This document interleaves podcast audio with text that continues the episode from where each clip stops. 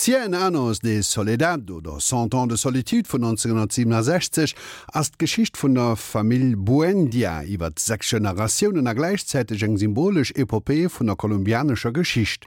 Durch de magische Realismus entdeckten Gabriel Garcia Marquez wat mysteriös am Lewen an an den Aktionen vum Mënsch eng Analyse vum Frank Collot. Le chef-d'œuvre de Gabriel Garcia Marquez décrit la désagrégation des repères culturels dans une société soumise aux assauts du temps. La mémoire est confrontée à la perte du sens et au culte du passé. L'immense écrivain colombien Gabriel Garcia Marquez, prix Nobel de littérature en 1982, s'est éteint en 2014 à l'âge de 87 ans, dont l'inoubliable roman Cent ans de solitude, publié en 1967, retrace la somptueuse épopée de la famille Buendia. Bien des années plus tard, face au peloton d'exécution, le colonel Aureliano Buendia devait se rappeler ce lointain après-midi au cours duquel son père l'emmena faire connaissance avec la glace. En Amérique latine, les lecteurs connaissent par cœur cette phrase, la première phrase de Cent ans de solitude, fascinante saga familiale, exubérante épopée déployée sur plus de six générations, œuvre maîtresse de la littérature hispano-américaine qui contribua tant à la faire connaître à travers le monde.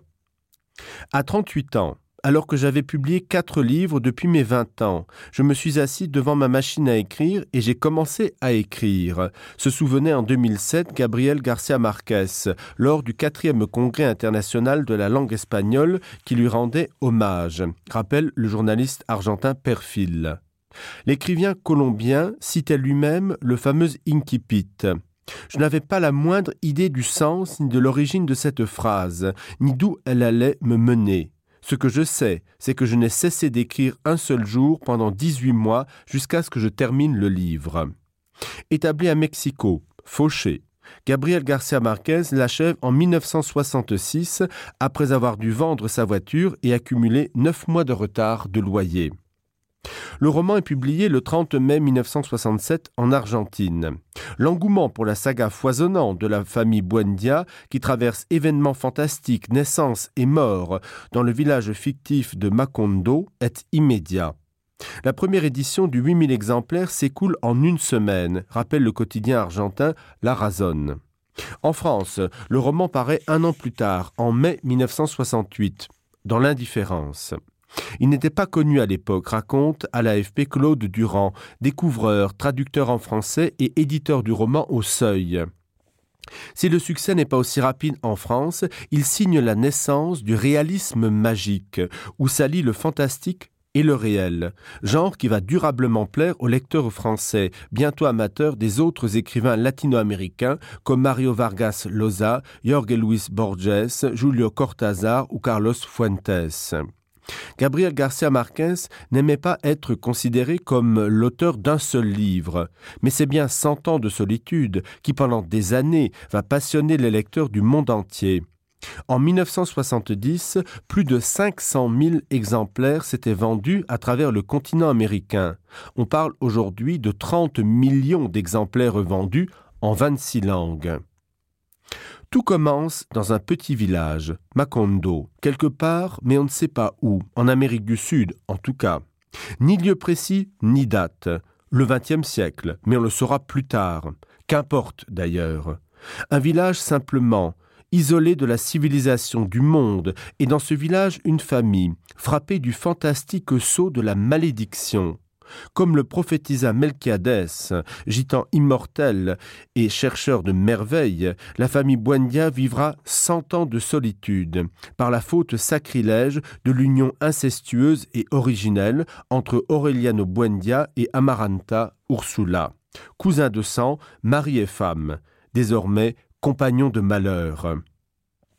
Qu'en est-il du réalisme magique dans lequel l'écrivain tente de défaire le réel auquel il est confronté afin de découvrir ce qu'il y a de mystérieux dans les choses, la vie et les actions humaines?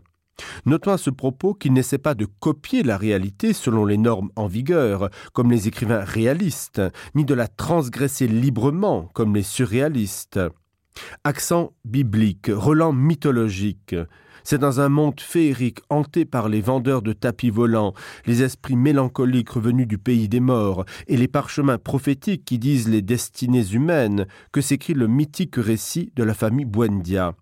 Ici, l'insomnie est une maladie contagieuse qui se transmet comme la peste et bientôt tout Macondo en est atteint. Heureusement, Melchiadès, sorcier à ses heures quand il ne cherche pas la pierre philosophale, parvient à guérir son village du fléau terrible. Mais bientôt, et parce qu'en cent ans de solitude naissent et meurent six générations de Buendia, bientôt les inventeurs fous, ignorants de la glace et des aimants, les maîtres de lévitation, les aventuriers fondateurs de colonies, s'éteignent pour laisser place à leurs héritiers. Bientôt un monde meurt et l'autre naît, plus tragique encore.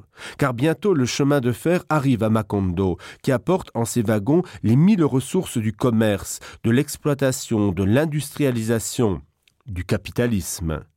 Alors les chercheurs d'or cèdent le pas aux politiciens véreux et dans un mouvement fou de l'histoire, dans un embrasement sanglant de Macondo, c'est toute la violence révolutionnaire du XXe siècle colombien qui se fait jour sous nos yeux fascinés. Cent ans de solitude est donc une épopée symbolique de l'histoire colombienne, mais qui nous donne à lire, dans le terrible secret du destin mythique des Buendia, une parabole plus large encore, qui n'est rien moins que celle de la fatalité humaine et dans la flamboyante saga familiale que Gabriel Garça Marquez dessine de sa langue somptueuse, gonflée, débordante, folle, autant que son univers, c'est toute l'inéluctabilité du cycle éternel de l'homme qui se livre à nous. Naissance, amour, déchirure, déchéance, mort.